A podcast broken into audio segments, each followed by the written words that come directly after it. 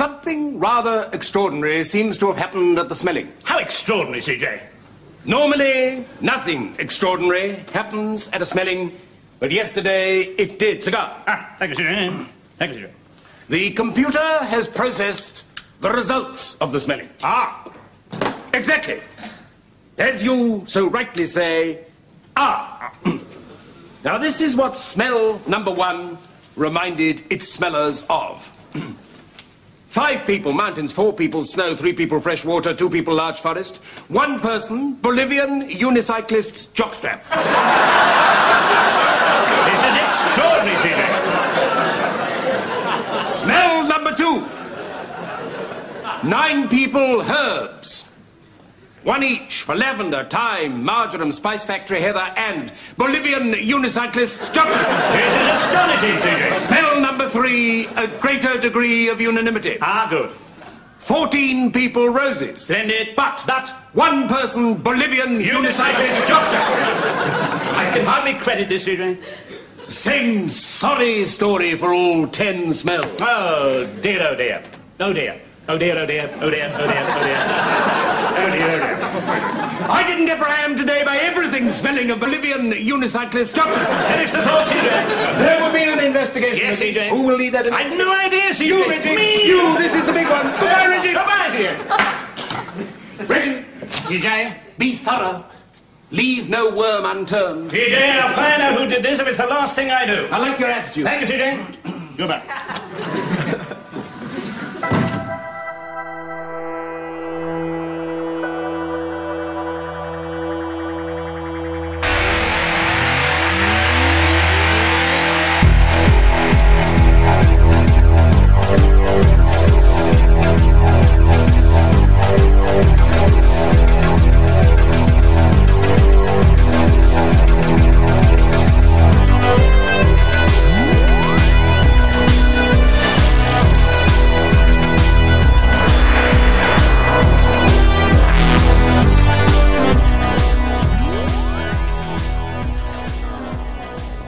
Welcome back to Who and Company. I'm Brent. And I'm Drew. February's been busy, and between an anniversary, a birthday, a convention in Virginia, and traveling to Los Angeles for my first ever Gallifrey 1, well, I wasn't exactly available to record an episode. But we're back and we've got a very big guest to make up for it. In this episode, we'll be talking to the lovely and talented writer and actress of stage and screen and audio, Jane Slavin. Jane tells us how she got started in the business and how incredible it is to be the Fourth Doctor's brand new companion at Big Finish. After that, we talk Jane's pick of the month 1976, The Fall and Rise of Reginald Perrin. We'll discuss her love for its star, Leonard Rossiter, and how the show could very well stand up if it were released today. But before that, James and Ian drop in to tell us about their recent trip to the cinema to check out Logopolis on the big screen to celebrate the upcoming Tom Baker Season 18 Blu ray set. And all that's coming up. Hold it! I didn't get where I am today without saying that's all coming up right after this.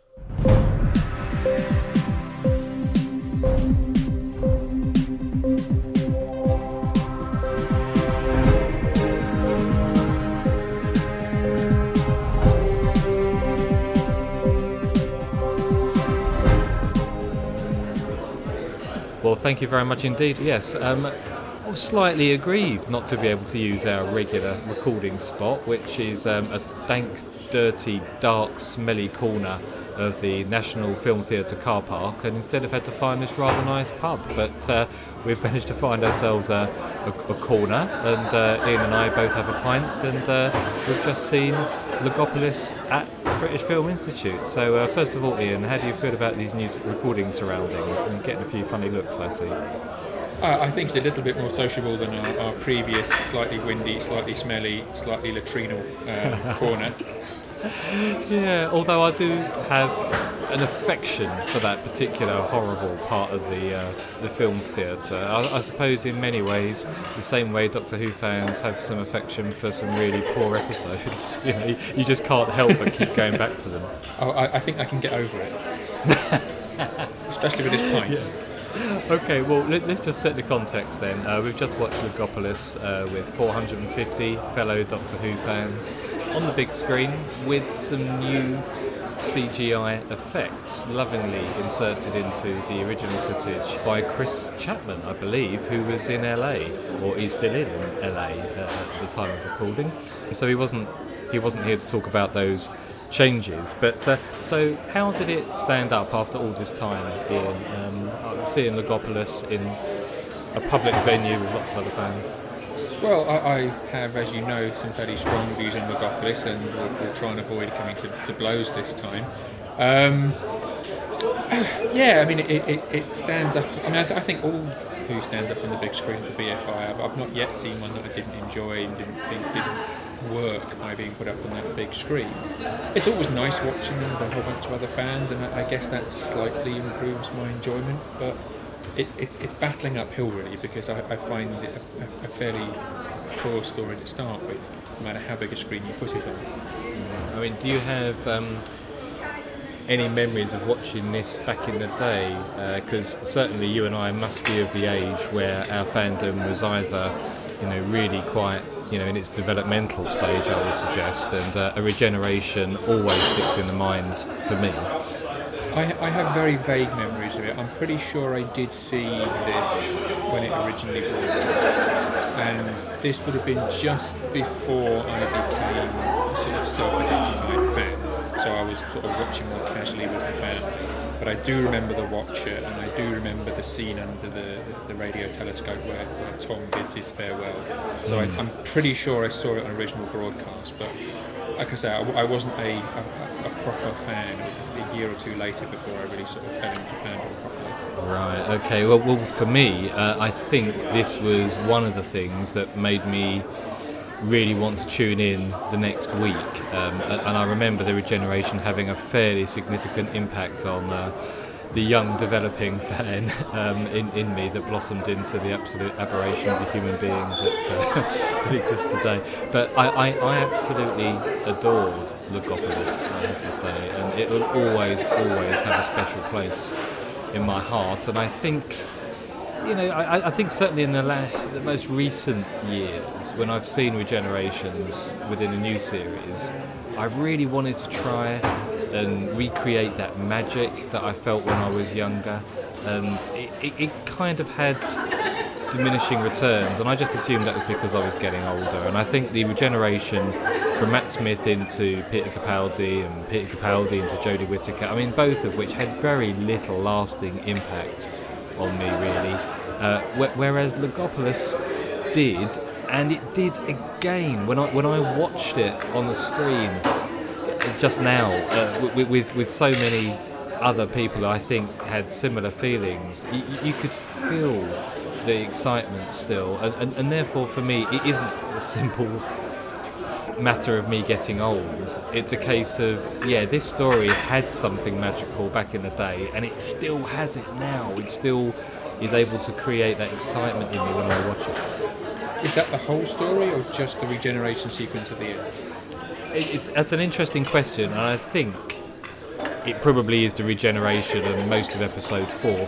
However, I think all of Logopolis has a fairly unique feel, and it does leads to the regeneration in, in a really, really unique way, I, I think. And uh, the story itself is, is enjoyable for that for that reason.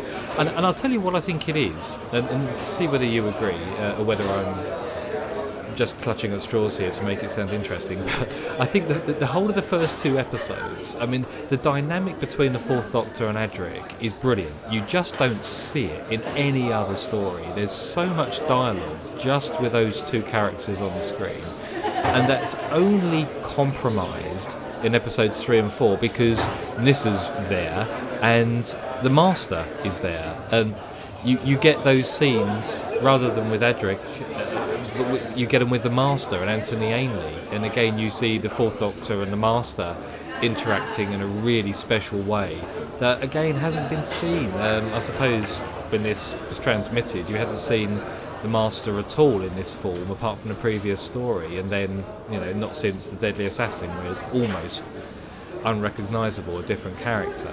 So I, I just think this story has got so much unique character dynamics uh, in it. it. It's it's unique, and then it ends in a regeneration. So for me, I, I just love the way Logopolis is packaged, and uh, along with the music as well, and the funereal pacing and atmosphere. It's it's pretty much a unique entry, I would say.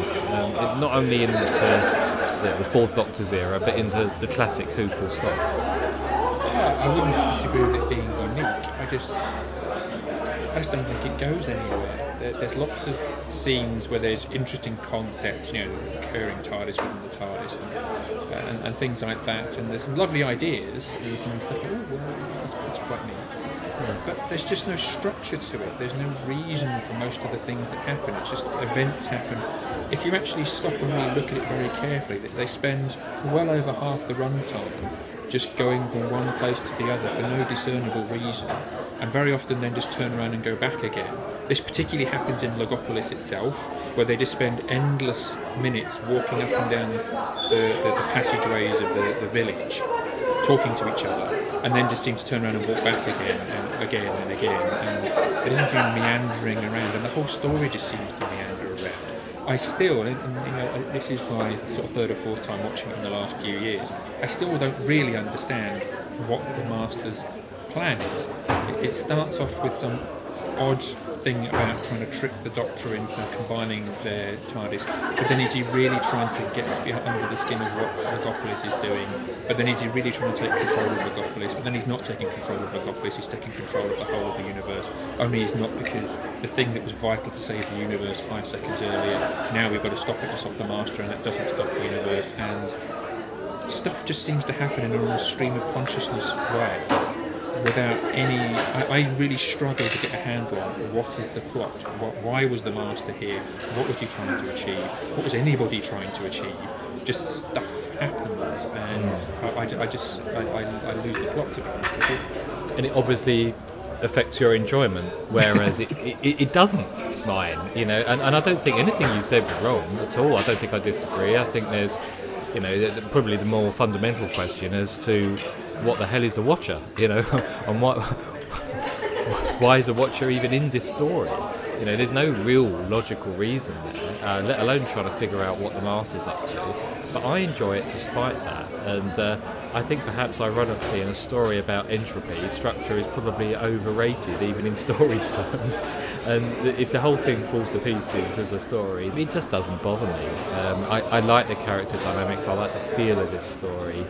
Um, the, the the regeneration itself, I think, is good um, and is conveyed in a way that does create a sense of wonder for, for, for anyone who really enjoys uh, Doctor Who or the whole concept of the show. And I, I, I just I just like the way this era ends. Um, and Peter Davison's face is so young and fresh, and there's a smile. It kind of just feels, hey, there's a new start, literally just around the corner. And, and, and that's true, it was. You know, the whole show had completely regenerated from the end of season 17 right through to the end of season 18. And I think Tom Baker's highly emotive um, problems, I will call them problems, I think he probably would as well, looking at some of the special features in which he talks about this particular period on the show for him. Um, it, you know, it just adds to the way his era finishes because it, it's a very, very clearly defined change in a doctor's personality and the way that he comes across on screen as a character. And it just worked for me. And something as you know basic as plot and story just don't, don't really matter to me so much. I, I've always found that this whole season feels a little bit like an anachronism. Um, I don't know if it's just because the new um, title credits come in, which are the title credits that I remember most strongly because when I became a fan, it was Peter Davison's era, and that's the credit roll. I mean, I remembered the old, you know, Golden Tunnel ones, everyone does, but the ones that were, were current and the music that was current when I became a fan was that music. And I, to this day, I find it slightly strange seeing Tom's face appear in the Starfield at the beginning of those credits because, in my mind, they're not Tom's credits; they're Peter's credits. I know this sounds a bit strange, but No, and it doesn't at all because I feel the same about uh, you know, when Colin Baker turns up uh, for his first season, it's essentially the same title sequence, and his face doesn't fit in the same way you've just said Tom's done. And, I- and I think there's also an air across the whole season. And what, what I will say for Logopolis is it is very much of its time. It is that at that period in Doctor Who, they were getting quite serious, a little bit po-faced.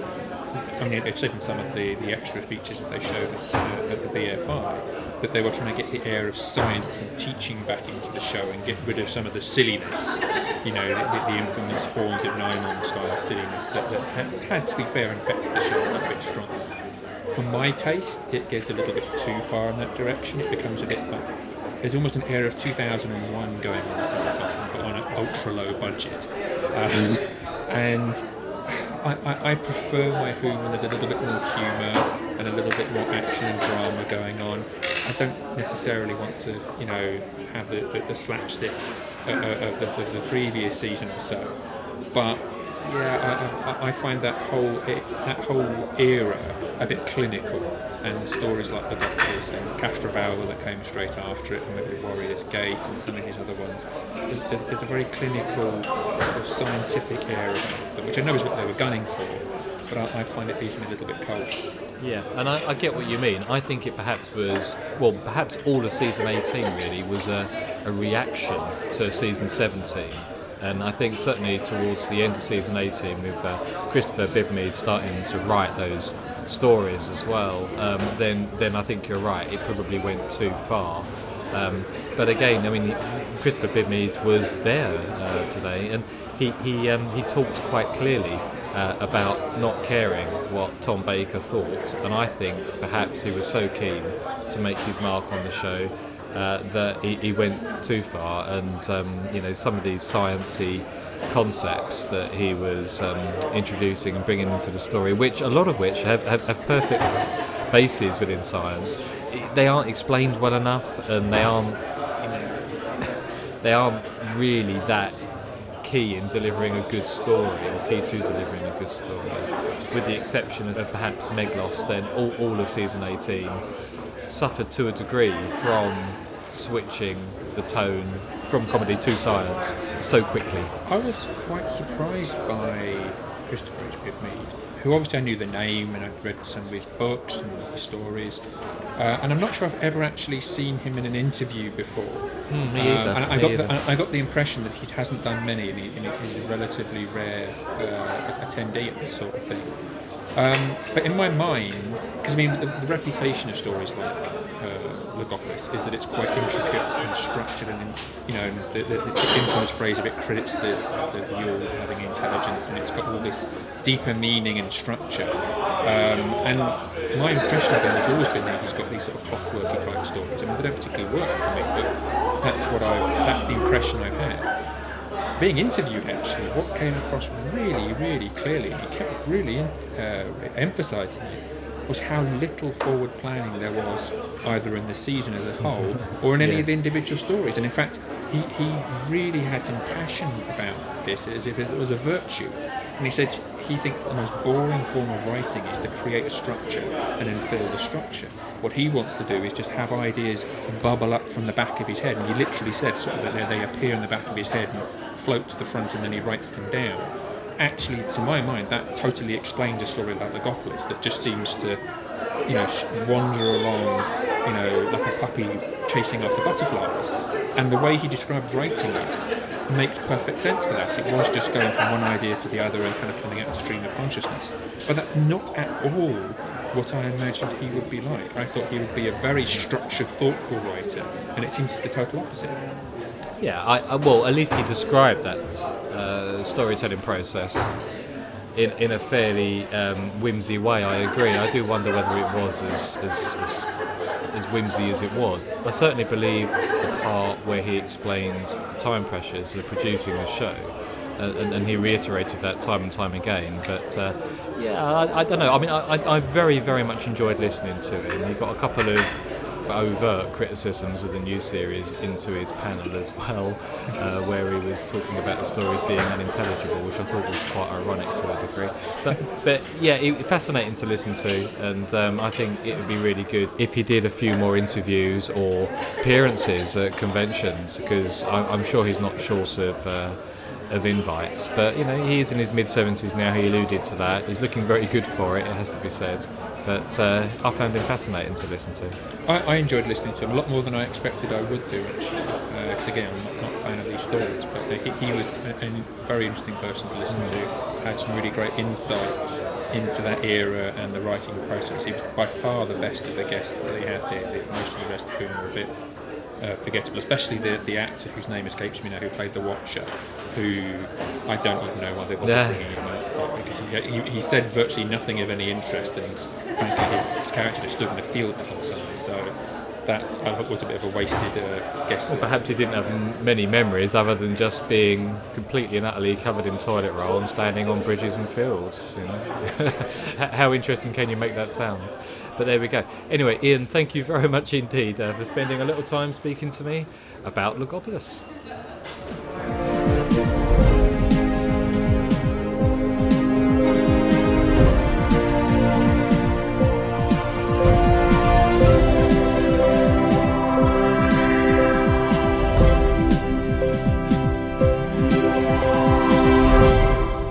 Thank you, James and Ian. Always nice to hear from you. And I'm a little jealous that you got to see that before me, but I will be at the cinema to see it next week here in the States, along with a few local fan club members here in North Carolina. And I agree with you, James, that Logopolis has a special place in my heart, and it's still my favorite story ever. Starring Tom Baker, of course. And speaking of Tom Baker, our guest this month plays his brand new companion, WPC Ann Kelso, in Big Finish's Fourth Doctor Series 8, the wonderful Jane Slavin. What a selection of rare wines. Well, look at that, Anne, a 38. Mm, is that good? No idea. I very much doubt it. A bit early for me. I don't drink wine with breakfast. Well, I'm not sure they're serving breakfast. Oh, even prisoners get breakfast. They do where I come from, anyway. A cup of tea would be nice. Tea, yes, yes. We demand tea. And cake. And cake. Cake. It's too early for cake, Anne. Nobody eats cake for breakfast. Just the tea will be fine, thank you. I can't tell you how excited we are to have this month's guest with us. She's an award winning writer, a captivating actress of stage and screen, and currently the brand new companion to Tom Baker's Fourth Doctor. Jane Slavin, welcome to Who and Company. Ah, thank you. That's a really nice introduction. thank you. I loved hearing myself described as the new companion. and happy early birthday. Oh, thank you. So I guess let's just start by asking, uh, how did you begin your career in acting? Um, I I always wanted to be an actress. My mom and dad took us, me and my sister, to the theatre all the time, and then um, and then at 16 I started. I went to college. At 18 I went to drama school, um, and from drama school, I won an award whereby the prize was six months uh, uh, at the BBC on the radio. Wow, that's a ma- um, that's a prize. It was really a brilliant prize. I mean, you know, plus we were getting, I got paid for this, and it was just the best job in the world. It's led to so many things. I mean, it led to um, David Richardson checks that award because it's a yearly award. They used to offer it to a man and a woman each year at drama school for the I don't know the most potential on the radio or the best radio voice or I don't know the ugliest face. I don't know. um, but David Richardson regularly checks that list, and one year he he ticked me off the list and offered me a job with Charm, and that was mm, eight nine years ago. So you see that that one thing led to this moment.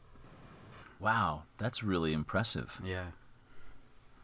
And is that something? So when you went to the school, were you still going to school while you were working for the BBC, or is that something that you had to leave? No, it, it was uh, the contract started literally the day I left college, so I was not unemployed at all. Um, I left college one day started the BBC the next. Um, That's almost unheard of. I know. It was great. it was great. And is that specifically something that you you wanted to do? You said you said your family would take you to the theater a lot, but working on the radio is very different from that because there's not that visual component of it. Um, Oh, you know, we had the radio on in our house all the time, and my parents used to, they would abandon us by putting a record, a long playing record by our bed of just stories. So I used to sit and make my own. I mean, not that we were, I'm not saying, you know, we were actually abandoned. They just went into another room, but. um, but I would make my own radio plays when I was six or seven. I, I didn't even I'd forgotten all about this until a couple of years ago when David Richardson um, was asking me about it, and I thought, yeah, I'm I'm doing really what what I wanted to do from being six years old. You know, I used to play all the characters, obviously, because not that I was like a megalomaniac or anything, but just because there was only me there with a microphone and some music. You know, I'd add a soundtrack and write a play and be in it. It's pretty much what I do now.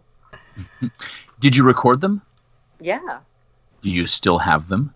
I don't have them. I think I have one tape somewhere of me read, reading stories, which will never see the light of day, I don't think. Um, also, who's even got a tape machine these days? Oh, I certainly don't. Oh, technology will allow us to convert that tape to a digital file. Don't you worry. I know, but I'm just not going to let that happen. Have you listened to that tape Um, recently, or is it one of those things where you know you have it and just having it is enough, or have you actually I gone to the trouble of listening? No, I I know I have I know I have it. I don't know how much is on it because obviously I used to wipe myself. I, I'd, I'd wipe the tape. You know that sounds Sure. terrible. I used to wipe myself. cut, cut. One should hope that that was a skill that you learned early on. and one should hope that that was a skill the BBC would have forgotten early on. Jane Slavin talks about her wiping habits. On the next Who and Company.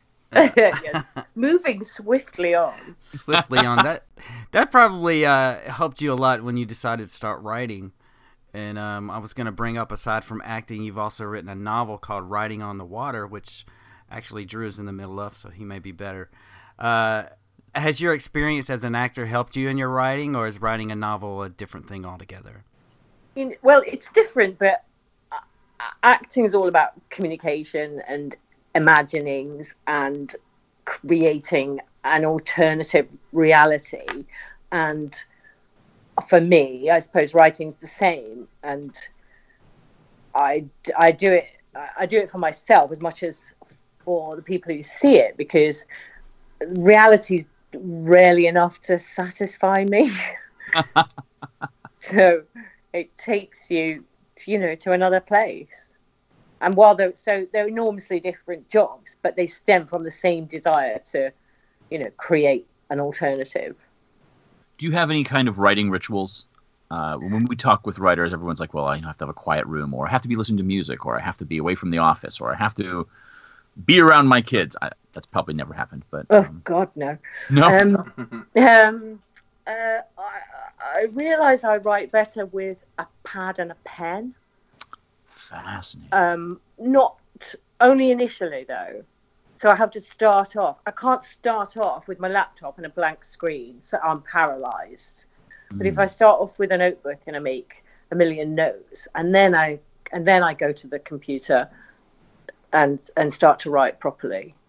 Um, but my rituals are so they, uh, I they, I do so many different things.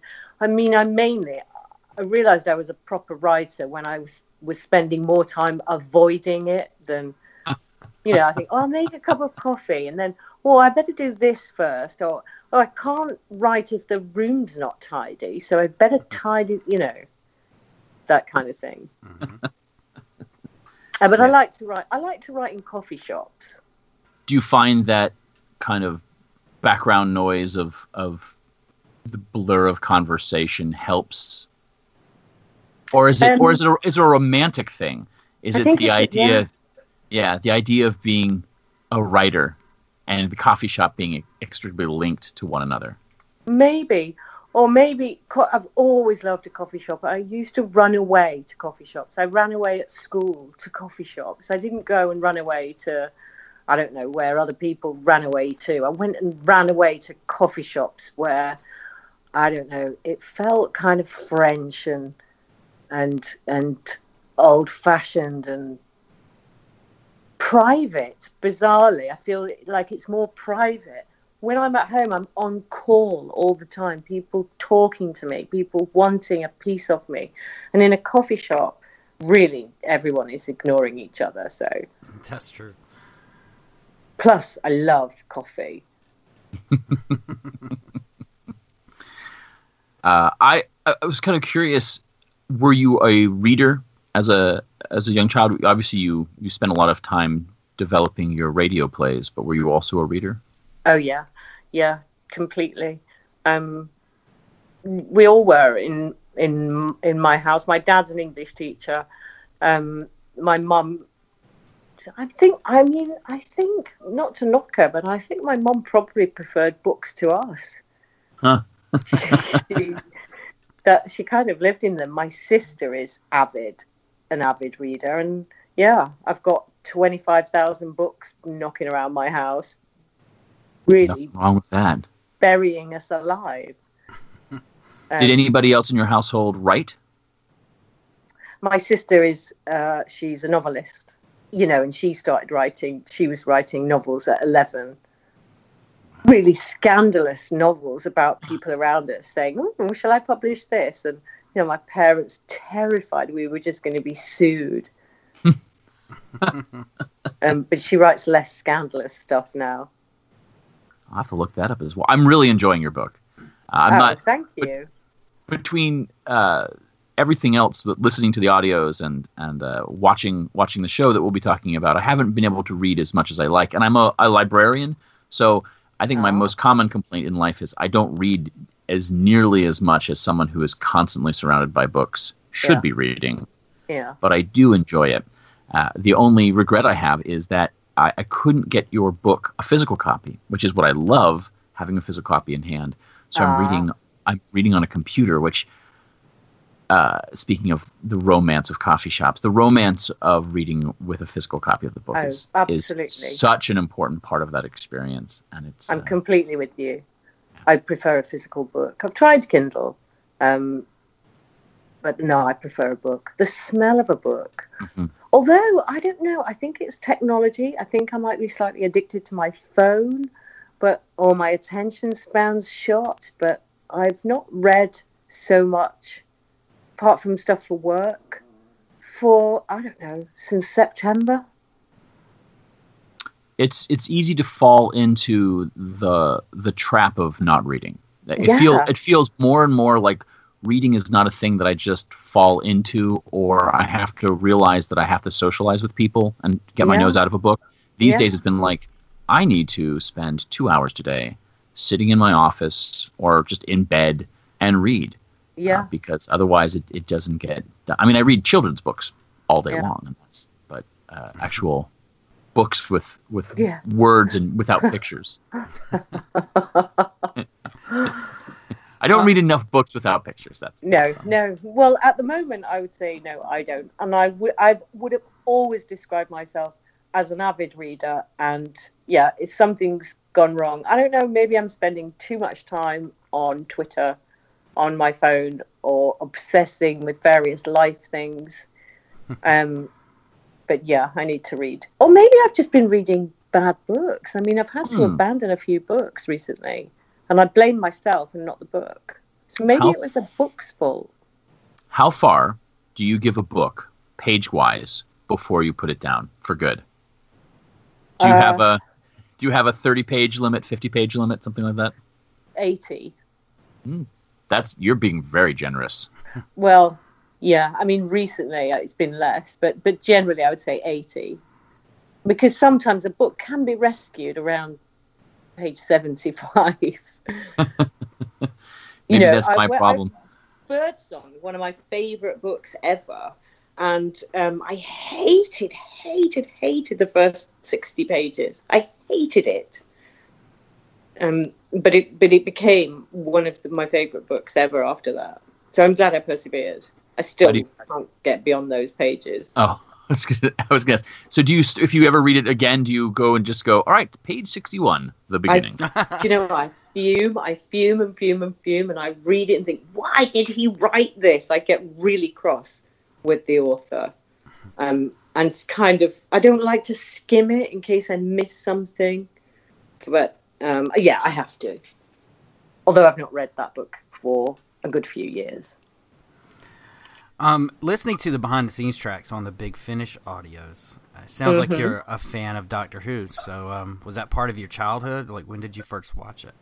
Mm, do you know, it sounds like that. I wouldn't say I was not a fan um, because, you know, I read all the scripts and I love doing the, I love the actual show. But, you know, I haven't seen the TV show since Tom, since Tom regenerated into Peter Davison. Hmm Um, and then I, so I've not seen it since then. But you know, I keep up with it, and obviously I spend a lot of time. I know a lot about it, um, uh, and all the audios. So I feel like I'm a fan, but I'm not because I'm not. I'm, I, I, you know, I'm a big fan of Superman, and yet I've only seen one of the films. Uh, the Christopher Reeve one. Yeah, so Well, that's the best so- one. uh, well, yes, but I so I would say I'm a big Superman fan. You know, I mean, I have a little Superman necklace and Superman mugs, and you know, and and but it's the idea of Superman that I love rather than, you know, the specifics. So you've not watched any of Jodie Whittaker's new season? I haven't, but every time I see Jodie on screen or um, you know she does interviews and things, she's I am mesmerized by her charm and her eloquence and her beauty, her beautiful skin. Oh my goodness, she's so gorgeous, isn't she? But also, she just seems accessible. She seems she seems like a person someone could aspire to be. That's a great way of describing it. You want that from from the, really the media do. that you you you're uh, ingesting, right? Like you want to be able to feel like there's a, a relationship, and I think that's where a lot of fandom comes from. You say that you're you don't want to consider yourself a fan of Doctor Who because you haven't watched it. That means nothing.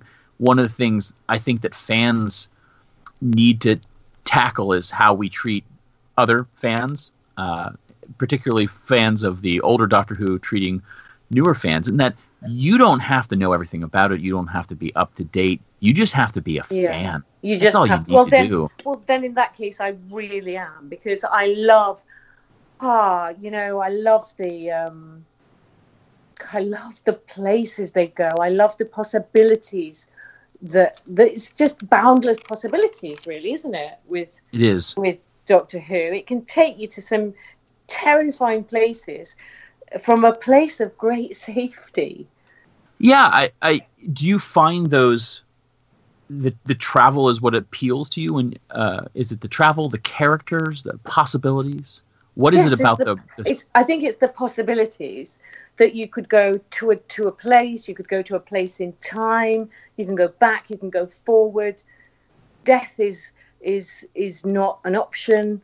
Um, I it just excites me. It's just yeah, it's exciting, isn't it? Limitless possibilities. and I think that's one of the reasons that you get so many so many young viewers tuning in.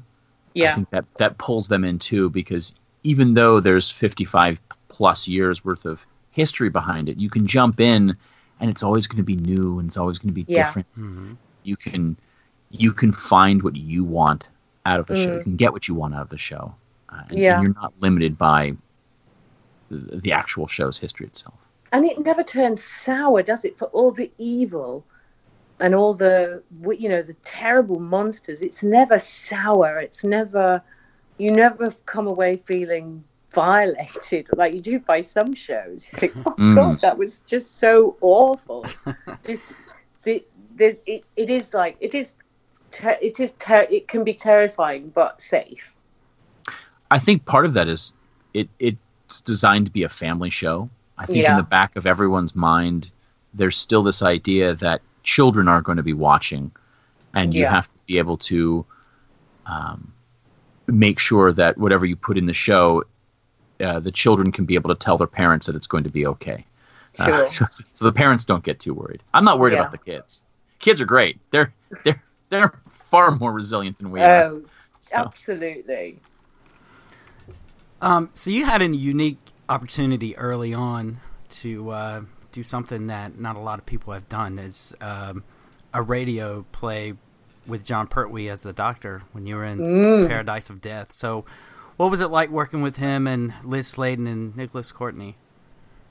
It was, you know, it was fantastic, but I had no idea at the time how important a moment it was, which in a way is good because, you know, it may have, well, it may have spoilt it because, you know, I knew they were fabulous. I knew they were on TV. I knew Liz because she'd she'd been Tom's assistant, Tom's companion, um, and I knew John because he was famous, but I didn't realize quite how important it was. Only afterwards when the letters came pouring in from people. I mean, I still get mail asking about that show, and and that's when I realized how much Doctor Who meant people and how much he meant people, and so so while it was a fantastic experience, um, I didn't realize quite what what an honor it was. I didn't realize how privileged I was. I think until it was done. how did you like the experience and and and i guess maybe i should add this how did that experience differ from recording with say big finish now I, oh, it's quite really different, really different.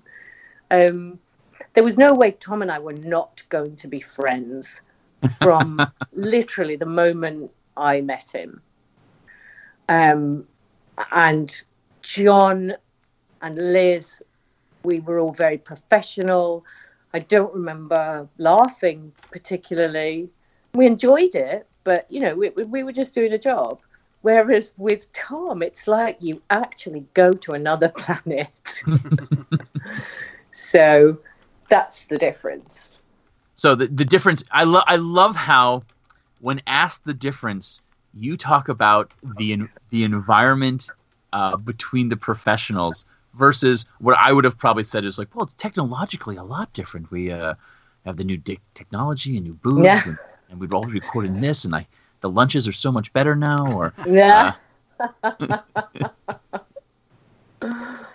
yeah. Technologically, I mean, the BBC, while while their methods have changed, the actual method of making a radio play hasn't changed for the actors. We still stand around on the mics, and you're still acting everyone in the scene round the one microphone.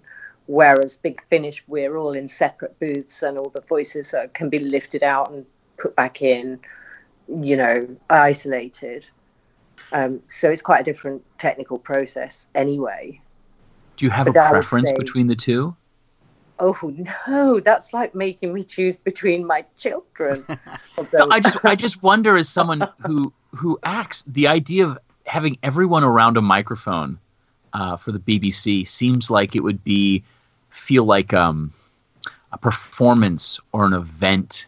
yeah, it does, and, and it, it also feels rather like you know you are you do act to the scene out. You are living that scene. If you, for instance, if you've got a dinner scene, you all sit round the table chomping on bananas um, and water for wine um, round one microphone. Whereas if that was Big Finish, we would all be in separate booths with with headphones on. We could hear, but it's still there is still. I couldn't choose because there's a real intimacy about having having headphones on and just hearing. I mean, imagine, you know, you've got Tom Baker's breath in your ears.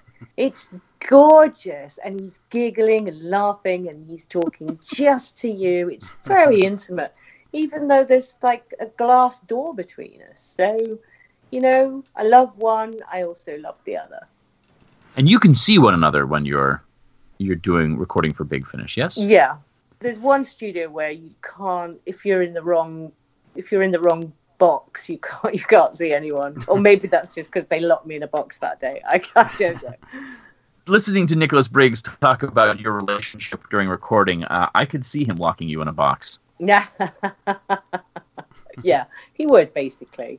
I've got John Dorney on the one hand threatening to kill me. Um, Yes. David Richardson telling me I smell of wee, and um, Nicholas Briggs. Um, yeah, basically, they all they all bully me mercilessly.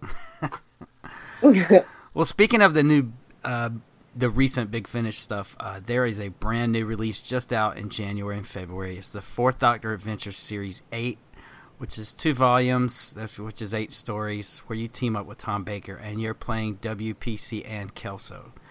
So, what's it like playing a brand new companion for the Fourth Doctor? Oh, it's it, it ah, it's uh, I feel it's as exciting. People have come up to me at conventions and things, big finish days, so excited about it. Well, I feel the same. Even now it's done, um, I still feel that excitement of. Um, I will, you know, you, they can't take it away from you. You're you're a companion now. It's um, it just feels like a really great privilege. And the fact that it was Tom, it was Tom is like a dream because he was my doctor. And it's Tom. I mean, he's the most hilarious, charming, kind, funny, bright, intelligent, gorgeous man you ever met. You can tell that he really adores you too. The way he talks about you at the end of each of the episodes, uh, you can actually see the glow coming from the stereo. That's nice. I listened to I did I listened to the extras from the first uh I think it was the Sinestran was it the Sinestran kill? Mm-hmm. Uh, Yes. Anyway, I I cried when I heard what they were all saying about me. it was so nice having because I I don't like doing my uh, my research before I listen to an audio or an even an episode. I like to just Mm. put it in and just enjoy it as as it is. Me too. And it was so nice to hear story by Andrew Smith, uh, script editor John Dorney, starring Jane Slavin. I was like, oh, it's three people who have been on our show. it's like so great. This is wonderful. It's like a it's like an audio family reunion, even though I have not met any of you in person. uh, we'll fix that. Yes, We'll we organise will. some kind of convention for us all. Oh, that would be brilliant. I I just came back from Gallifrey One, which is in Los Angeles, and it's it's I think the biggest Doctor Who convention in the world, Yeah. and and had never done so before, and it- I'm still reeling from that. It's been two Wow. weeks. was it wonderful? It was wonderful. It was wonderful, and and the main reason for going was that so many of the attendees are people that I have met through the internet, who we've had on our program, who we've discussed via Twitter or Facebook or social media, but I've never met in person. And it was Mm. so nice just to sit down with a cup of tea and hang out with them, or or Yeah. watch them in panels, or just listen to them. And I, I you know, that people who are so passionate about this program, uh, and this includes professionals, not just fans. Yeah, And oh, and totally. include- Well, all of the big Finish guys are they're all they all started off as fans. Um, you know, they although uh, I mean this is their profession, they're still eight-year-old boys yes. who adoring. You know, and occasionally we'll get someone in. Um, when we got Wendy Craig in, I thought David Richardson was going to keel over from joy. he was so he was just so happy, happy to have her there. So yeah, they're all they're all fans, and I love that passion. I think that's what that that's what inspires us all, isn't it? That just that joy. I can't imagine being in their position, being able to pick uh, people who they are fans of to help them bring to life stories that they've created. I mean, to I me, that seems like could there be a job with any more job satisfaction I know. than I feel the same. and you get to be a part of it. You get to Yeah. you get to experience that joy firsthand, which has got to be wonderful. Yeah, I know. I feel the same. I mean, I w- when we got Wendy Craig in, um, I'd written her apart because she was my hero. She was the one when my dad left me with a record player and a and a woman reading a story. That woman was Wendy Craig. So, um, so I wrote her apart. And, you know, they were saying, well, we probably won't be able to get Wendy, and um, and we did. So it was like, oh my god, I've summoned, I conjured her. Words have power. Yeah. Well, let's talk about your writing um, for for audio as well. Is there a difference for you when writing something like prose versus writing something for for an audio? Um, yeah, because I think audio is more. It's more like, it's more like improvisation. It's more like acting because Mhm. everything you write, you're you're acting out in your head. You're imagining. You're living it. Um, you don't have to describe something. It has to be. It has to be apparent from what's being said, rather than described. Mhm. Um, so it's quite. It is quite different. It's more like playing. Oh, I have That's- really enjoyed it. I'm really grateful to David Richardson for giving me that first commission for Survivors um, because I've loved it. I've done five or six now, um, and I've really enjoyed it. Brent, have you gotten a chance to listen to any of the Survivors audios? I haven't. Um, I've heard the first two series, and they are great. gotcha. Oh, I recommend um, you actually. m- My first episode, not that I'm plugging my own episode. Plug your own episodes. Do it. Except I am. But my episode could be listened to in isolation because it goes back to the very beginning. Oh, okay. Um, so you don't. There, it's all brand new characters. We watched the TV series for uh, one of our earlier episodes with Andrew Smith because that was the uh, the show that he Ah. picked, and um, so I watched the entire thing and I loved it. And so then I went into the Big Finish and listened to the first two series and and um loved them and just thought Louise Jameson was just awesome in that. Oh, amazing! Absolutely amazing. And also, she um, she wrote one as well. Hmm. Maybe she wrote two. She's incredibly talented, Louise, and just the loveliest woman. I, I, having just gotten a chance to meet her within the last year, um, just the passion that she brings to her projects, Yeah. especially uh, the ones that she's that she writes herself. Uh, again, it, it's so marvelous to be able to sit in the presence of people talking about the act of creation, you know, in, in all forms. For me, it's I, I I think I can appreciate writers because that's something I understand a little better than than acting or um, like illustration or, or that physical visual medium. Um, but anyone who gets a chance to uh, work in their the field that they're passionate in, you can just sense it. Uh, as long as they don't, as long as you don't feel like it's a job, you know, like as long as you still have that passion. It's, Yeah. it's- Oh, I can't. Yeah, I yeah, I do. I think some people do lose it, but like maybe it's because the things we lose are when we're stifled, when we when we're unable to do it. You know, as a, if if as an actor, if you're unemployed for any length of time, it's like dying. It's just, you know, so frustrating. Uh, well, speaking about writing, which we're still talking about it, um, Mhm. later this year, you've written for uh, a big Finish original series called Transference. Uh, tell us a little bit about that. Um, it's um the it's a thriller. It's original. It's uh, myself, Andrew Smith, John Dorney, Roland Moore, all sat around with Matt Fitton, um, coming up with these the, the the story of transference, which was um, basically it's a it's a psychotherapist. Alex Kingston plays a psychotherapist, uh, whose life is not going very well at all, and um, she could probably do with a little bit of psychotherapy herself. And one of her clients, yeah, one of her clients raises her suspicions, shall we say, and uh, with good reason. I can't, I can't really, I'm terrible. I hate spoilers of any kind. I mean, and anything is a spoiler for me. So I mean, I'm rubbish at plugging anything because I can't, I'm scared to say anything. You know, I was there for the recording and oh my goodness, Alex Kingston and Robert Whitelock playing two best friends were out of this world. It sounded great.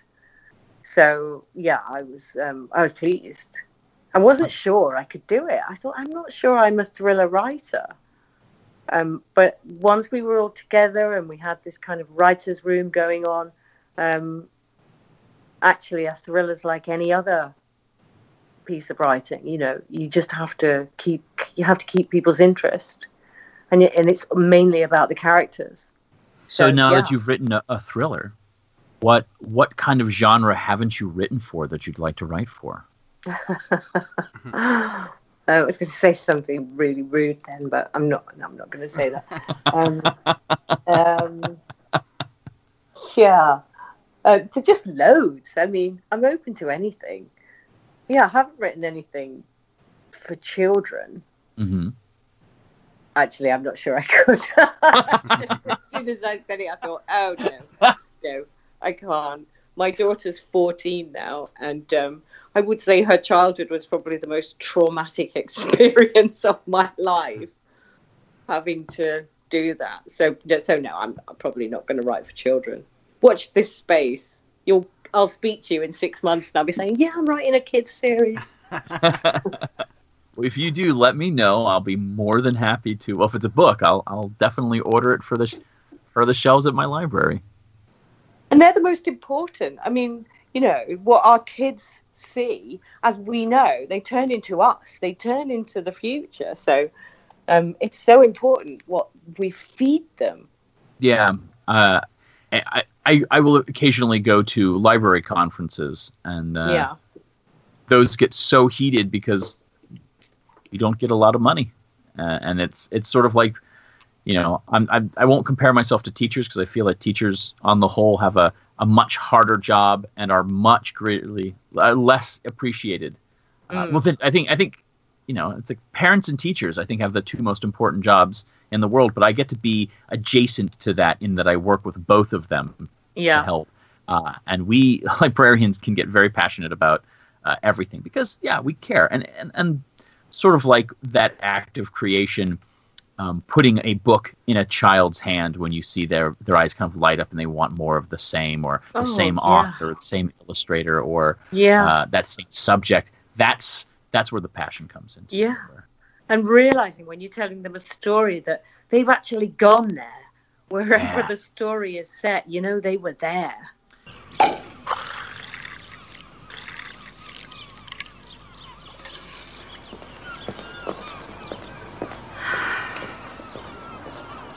Isn't it wonderful? It's wonderful, darling. Absolutely wonderful. Yes, I'm wonderfully happy. I'm glad. I'm glad you're glad. It makes me very happy to know you're glad I'm happy, darling. I'm glad. This is sheer bliss, this, isn't it? If you're so happy, Reggie, why do you keep sighing? Well, sheer bliss isn't enough, is it? Oh, darling? oh. Reggie. Well, there must be something more for me to do than sit by the sea guzzling champagne. Oh, Reggie, will you never be content? Oh, darling, look, I'm just an ordinary bloke, you know. I'm no different from anyone else who walked out on his job, faked suicide, started a new life, returned in disguise, remarried his wife, opened a shop selling goods, guaranteed absolutely useless, to his amazement succeeded, walked out again, faked another suicide, and started another new life. But no one else has done that. Exactly, darling, so there must be some purpose behind it. no, there's something I've got to do, darling. A plan to help fight the miseries of this poor old world. A brilliant idea that will make everything I've done so far seem a mere bagatelle. A plan that will send the name of Perrin ringing out proudly for posterity. Darling, what plan? I wish I knew. I expect I'll think of something. Cheers. Well, I mean that, and that's part of that's part of what you you know having a job that has great job satisfaction, and to that point, let's move on to your television selection because job satisfaction plays such a majority part in in that story. When we have a guest on, we ask them because we know that Doctor Who is not the end all and be all of their fandom. We ask them to choose a show that they enjoy. Jane Slavin, please tell us what you have chosen to talk about today and why you chose it. I chose The Fall and Rise of Reginald Perrin, the original series from the late 70s, early 80s. Um, it's. It, uh, I found it the most. I, I, was so moved by it as a child. I don't know why. I felt I could relate to Reggie. Reggie's having a breakdown. He loves his family. He loves his, you know, he, he loves his wife. He loves his family, but it's not enough. And I had this fear that this would be me. Um, and I loved him. I loved it. I loved Leonard Rossiter. It made me laugh. It made me cry. And then um, I got it on uh, VHS and I watched it. I watched it when I left home. Um, then I got it on DVD. Now I have it on download. Um, I I I loved it. I just it just ticked all the boxes for me, Reggie. I mean, you know, I had I had a hard time choosing an actual favorite from classic TV shows. It could have been so many things, but actually, I thought Reggie, yeah, Reggie's Reggie had a profound effect on me. I kind of wanted to be him, even though he was suicidal. um, I kind of wanted to be him because he was so funny. The way he, oh, I, I loved. I just, I love him, and I love Leonard Rossiter. I would have done anything to be able to work with Leonard Rossiter. Give you ever get a chance to meet him? Oh, I didn't have a chance to meet him, although my dad took me to the last theatre show he did. So we went to see him in the West End. Not the show he actually passed away during. I think it might have been. Oh wow! Um, no, it wasn't the. It wasn't the. no, no, it wasn't the show. We didn't see him the night he died. No.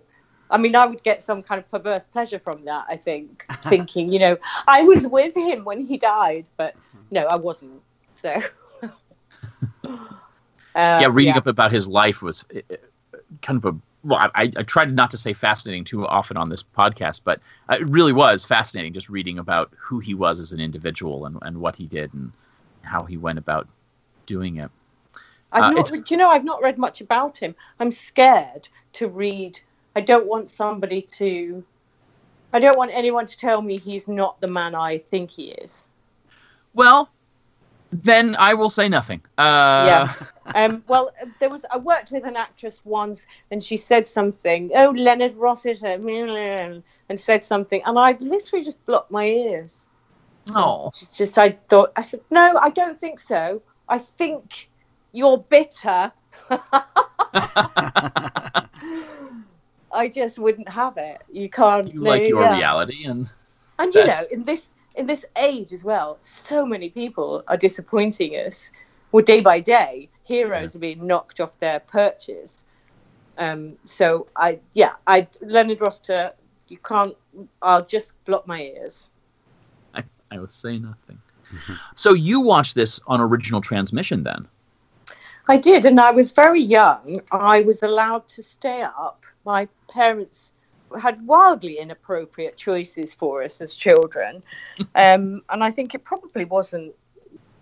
I mean, I'm glad I did watch it, but it was on late. I used to fall asleep at school. I was at primary school when it was first aired, and I remember I used to save um, a chocolate bar and eat the chocolate bar all the way through the program. It's half an hour long. Yeah, God knows why at that age it, it so affected me, but it did. Well, it's an affecting program. Yeah. yeah. Again, I went in uh, knowing nothing about it. I at, I was at Gallifrey, and I and I mentioned that we were doing this interview and uh, what you chose, and um, many people were like, "Oh, I love that show. You're going to love watching that." You know, and oh, they, they had excellent. and and we I, I think they started talking about it. I'm like, you know what? Let's let's not talk about it. because I want I don't want to be spoiled. And you know, I watched the first season in a, in a single evening, essentially. Oh, Uh, wow. and I was I was rapt. I was rapt because I have this prejudice, and it's it's a weird thing. I have a prejudice thinking that television before a certain time didn't have any kind of depth. I don't know Yeah, well- why I got that. It was maybe because I didn't have a television, and I just didn't grow up watch. I I read books and didn't watch TV up until a certain point, so I made this but- assumption. But you're right, though. I mean, so, quite a lot of it didn't. You know, quite a lot of it was like variety TV and Mm. shallow, and you weren't- weren't allowed to say so many things. And and this w- this was different, I think. I think this show, they could make that right now, and it would be just as poignant now as it was then. I agree. Yep. Yeah, I agree. We haven't really described the program. Um, so if, if listeners have never heard of it before, could you briefly describe? Um, we've we've mentioned job satisfaction, loves his wife, suicidal, and that's really all we've kind of described. Because Well, you know, he he goes and does a nine to five job every day. He dresses in a certain way. It's very doer. He, you know, he he he's he's doing everything that conventionally he is supposed to do. He has children. They've grown up. He's, um, you know, he's probably not having enough sex. He gets the train every morning, and of course, the train is always delayed. And then he goes to work for Sunshine Desserts, and he's bored. He's bored. He's bored. He's bored. He wants something other than this. Um, and he goes madder and madder until eventually he leaves his clothes on a beach and comes back as another person. Oh God! I'm just remembering it now. I'm gonna have to watch it again now. It's so good. It's so good. And I, I didn't see that coming.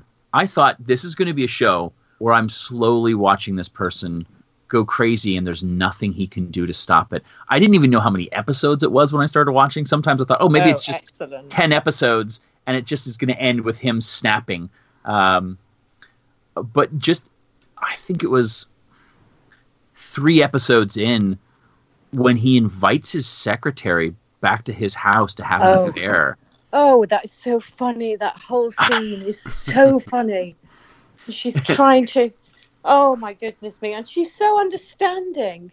Everyone is. him. That's the. That's what's so weird. Is everyone everyone seems to be so him. understanding about what he's going through. Yeah, yeah. Oh, Reggie.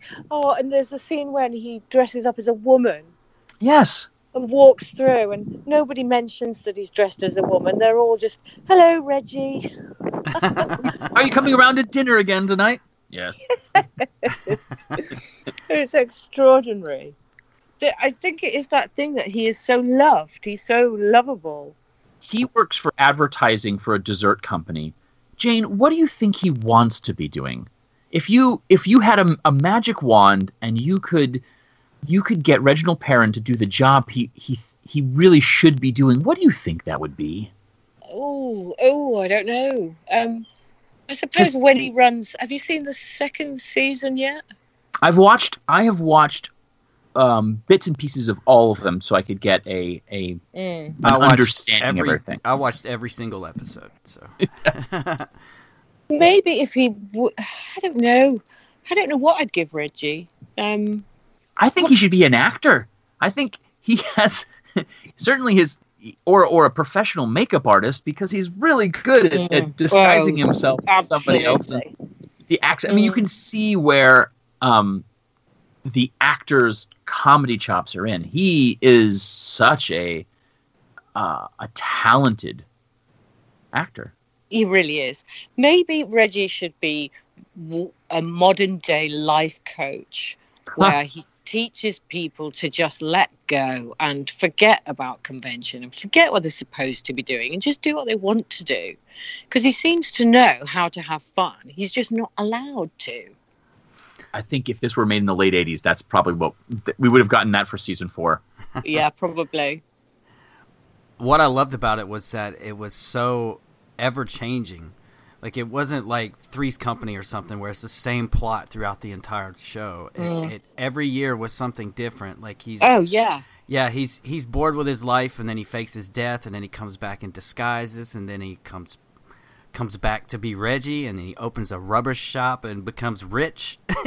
then gets I mean, when he comes back as Martin and um, his wife goes along with it, knowing Yeah. full well it's Reggie. Love that. The memorial service I know. is so brilliant. and she didn't waste any time almost remarrying someone else, did she? I think that's what he says at one point. Oh, you're not wasting your time. I'm not even dead yet. Yeah. Yeah. Yeah, I'm, I'm a little confused as to how much time. I think I, I, this is one of those things I want to go back and research. How much time ha- passed before between his leaving his clothes on the beach and his coming back as Martin Wellbourne? Because she is engaged to another man almost immediately, and they haven't even had the memorial service, which I is usually about a 10 long days. weekend. In Yeah. the UK, it's about ten days. So I think, um, yeah, I think he comes back for the for the wake, doesn't he? Yeah. Yeah. There is a line about uh, it's been about a week or so or something. I was like, wow. She moved on quickly. And the pigs when he's working with the pigs. Oh. Yeah. Oh my god, I love him. or he, he goes he goes to work uh, he, he he goes to apply for a job and, and they're they're so excited that he's not a college student and he and he's he's a drunk and a criminal and they, they, they can't hire people like that normally. And he's like oh so I get to work in the parks. Oh no no no no. You're working in the sewage plant. And it's just him raking sewage and falling in and then getting on the bus later and everyone moving away from him. Brilliant, absolutely brilliant. I laughed a lot more than I thought I was going to because I I felt for him so much, and Yeah. I, I get embarrassed by television programs that are that that show embarrassing scenes because I, I feel like my empathy reaches out for that character and I put myself in that situation and and uh, Oh, it's too have- much, isn't it? It's it too becomes not funny. Like The Office, it, ultimately, it's the, the British version of The Office with Ricky Gervais. Is Yeah. so. Oh my God! You could um, rupture a hemorrhoid just just watching in embarrassment for him, and it Yeah. becomes almost not funny because you you're just too ashamed for him. Whereas with Reggie, you feel for him, but you're laughing at these ridiculous situations he gets into and his reactions, and you just root for him all the way through. Yeah, and there were a lot of really funny catchphrases too, which all good sitcoms have. Like, I didn't get where I am today by doing this. Yeah. and super and Super great. yeah. And the hippopotamus, every time he sees his, Yeah. his, his mother in law, he sees a hippopotamus. I, I know, again. I haven't watched every single episode, but do we ever meet the mother-in-law? No. Uh, Brent? No, I don't okay. think so. No. No. But there is a um on the disc there is a like a five minute Christmas uh, skit that they did uh, after the series was over, and everybody comes back uh, for one little skit in their living room, and somebody mentions the mother-in-law, and he starts thinking about the hippopotamus again. it's a little. They they did a lot of early on. They did a lot of cutaways like that. Uh, like Family Guy does when they start talking about something and they look away Yeah. and you have a little cutaway. Yeah. Yeah, it's a the like kind of Walter Mitty, where the idea is that he has, uh, Perrin has a rich uh, imagination. Uh, you know, he, has this kind of he yeah. does he yeah you know the, all the the cuts of him having these um, trysts with his secretary and and uh, even with his own wife, which Yeah. depending on where his scenario is, he's surrounded Yeah. by women who are who are. Uh, and their sexual advances, but in that situation, he could only think of his wife, which I found very endearing because she's a Yeah. marvelous character. And uh, in um, when I wrote Attagirl, um, which was um, Louise Jameson's creation, and we wrote this series between us. Um, one of my characters was an old sleaze, sleazy colonel chap, and he was based almost entirely on the Doctor, Reggie's Oh. Doctor, because every time she, every time Joan um, goes to uh, see him for anything, feeling a bit chesty. You know, he always wants to get, he always wants to get a top off and oh, do a little cartwheel for your uncle. you know, this grown woman, and I, and I properly lifted that character and put it into Attagirl. Nobody noticed as yet, but now it's out there. Uh-huh. you will notice when you listen to Attagirl. Mm-hmm. I, you know, it's so funny that you mentioned that. I, I can't believe that I still haven't picked up Attagirl, and I've I've been meaning to buy it for my wife just because listening to Louise kind of describing it and, and the creation process and, and how excited she is that it's it's doing as well as it is. Mhm. I, I mm, say no more. Um, you know, you've got you've got a lot to listen to. We all have. Yeah. I mean, I've got I've got uh, piles and piles of stuff to that I've got to catch up on. I haven't listened to anything I've been in for I don't know two years. I still haven't listened to Ann Kelso. Wow. Well, I I hope you will be as happy with it as we were. Mm-hmm. Oh, thank you. I'm, I mean, I was scared. It's quite a responsibility. Well, I you know I went in with the the first the first half of that season, and you have such a natural rapport with Tom that it translates to the, the characters on there, and it's really really, enjoyable. Yeah. Lots of people have said that. It's had a really nice reception. hmm um, yeah, I've had lots and lots of messages from various people, people I don't know, people from all over the world, saying about that chemistry and how much they enjoyed the stories. And so, yeah, I'm pleased. I mean, I knew, you know, it was great to do, but then afterwards you think, will it be enough? Will it be what they want? You want to please these people. You know, I meet these fans all the time, and you just want to make them happy. You also seemed really thrilled to to uh, interact with K9 as well. Oh, yes. Like, just to Oh, be yes. called the mistress by K9. I know, I know. It was so exciting because I remember him from the TV show, and I've worked with John a lot, um, playing various aliens and stuff. But then to actually go up a gear, to, yeah, when he's yes, mistress, it was oh, it was sublime. It was lovely, and John is just the loveliest, sweetest man. Oh, He sweet. Yeah. He's so sweet.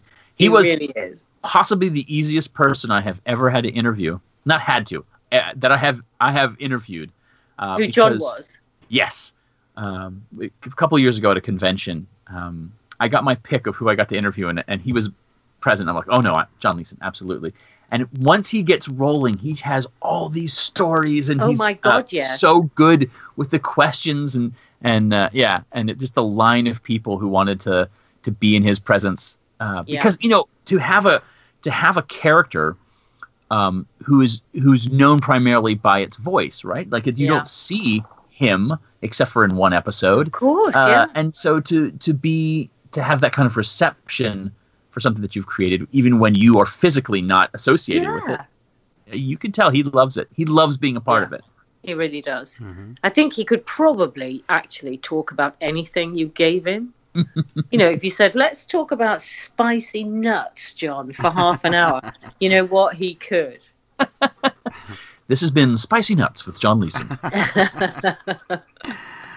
So uh, to wrap up, uh, I, I had one more question about uh, Reggie.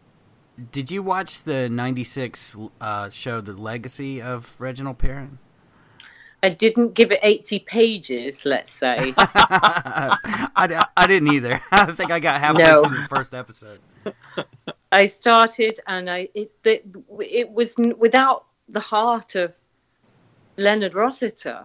It, it was just wrong, wasn't it? Yeah. Yeah, I mean, I can see why they do it. I can see why people write sequels and stuff, but it's wrong. it's so wrong. No, I, I gave, I pro, I think I gave it four pages, and um, and then I switched it off. I was also really worried for like young people who were being introduced to it, who would then not go back and watch Reggie. oh yeah, that's a that's a legit concern. Yeah, because they would have seen that and thought, well, this is awful. Why would we go back? I think just repeat Reggie on a loop forever, and um, that that sounds like a good idea to me.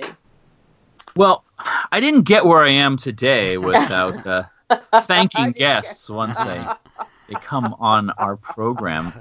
Jane Slavin, before we let you go, uh, is there anything else that you would like to plug?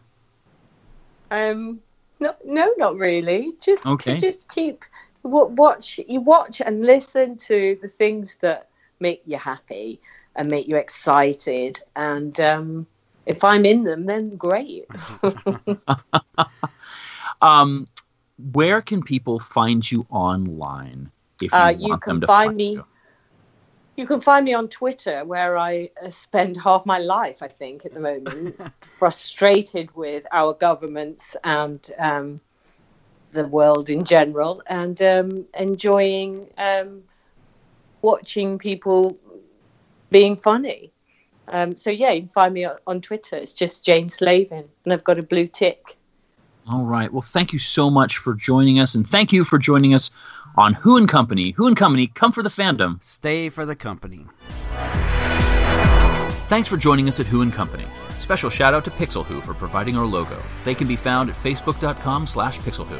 Who and Company can be found on iHeartRadio.com and Spotify, or you can download the show directly from whoandcompany.libsyn.com. Contact us on Twitter at Who and Company, support the show at patreon.com slash Who and Company, or email us at whoandcompany at yahoo.com. Thanks, and see you next month. Ah, we should all touch each other. We should all feel physical contact. It's the outward expression of inward togetherness. Uh, touching's good. Feeling's beautiful. Oh. Smacking is good, and 12 karate lessons from the Isha College of Further Education are beautiful. It's the outward expression of inward togetherness. If Reggie'd been sitting there, I'd done the same to him. Thank God I wasn't. no, but touching is beautiful. Yes, it is. Absolutely. Uh, Abroad, they do it all the time. And Mr. Insurance Salesman, you don't mind it, there? huh? not at all. I like it. Yes. Oh, no, not about no. Not in that way, just friendly. Oh, I say, oh, in that case, certainly, yes. Come on, everybody touch everybody. Come on, touch everybody. I didn't get Brian today by touching everybody. Tom Baker and.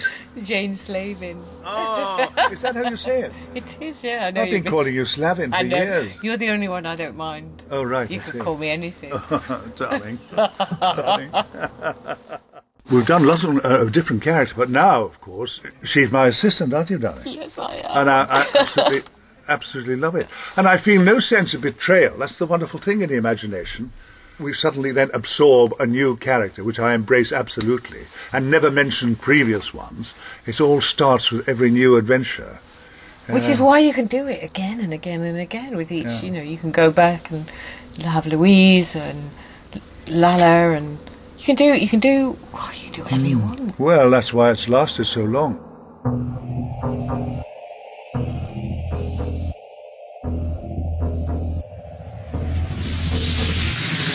Maybe, no, I can't dance anymore.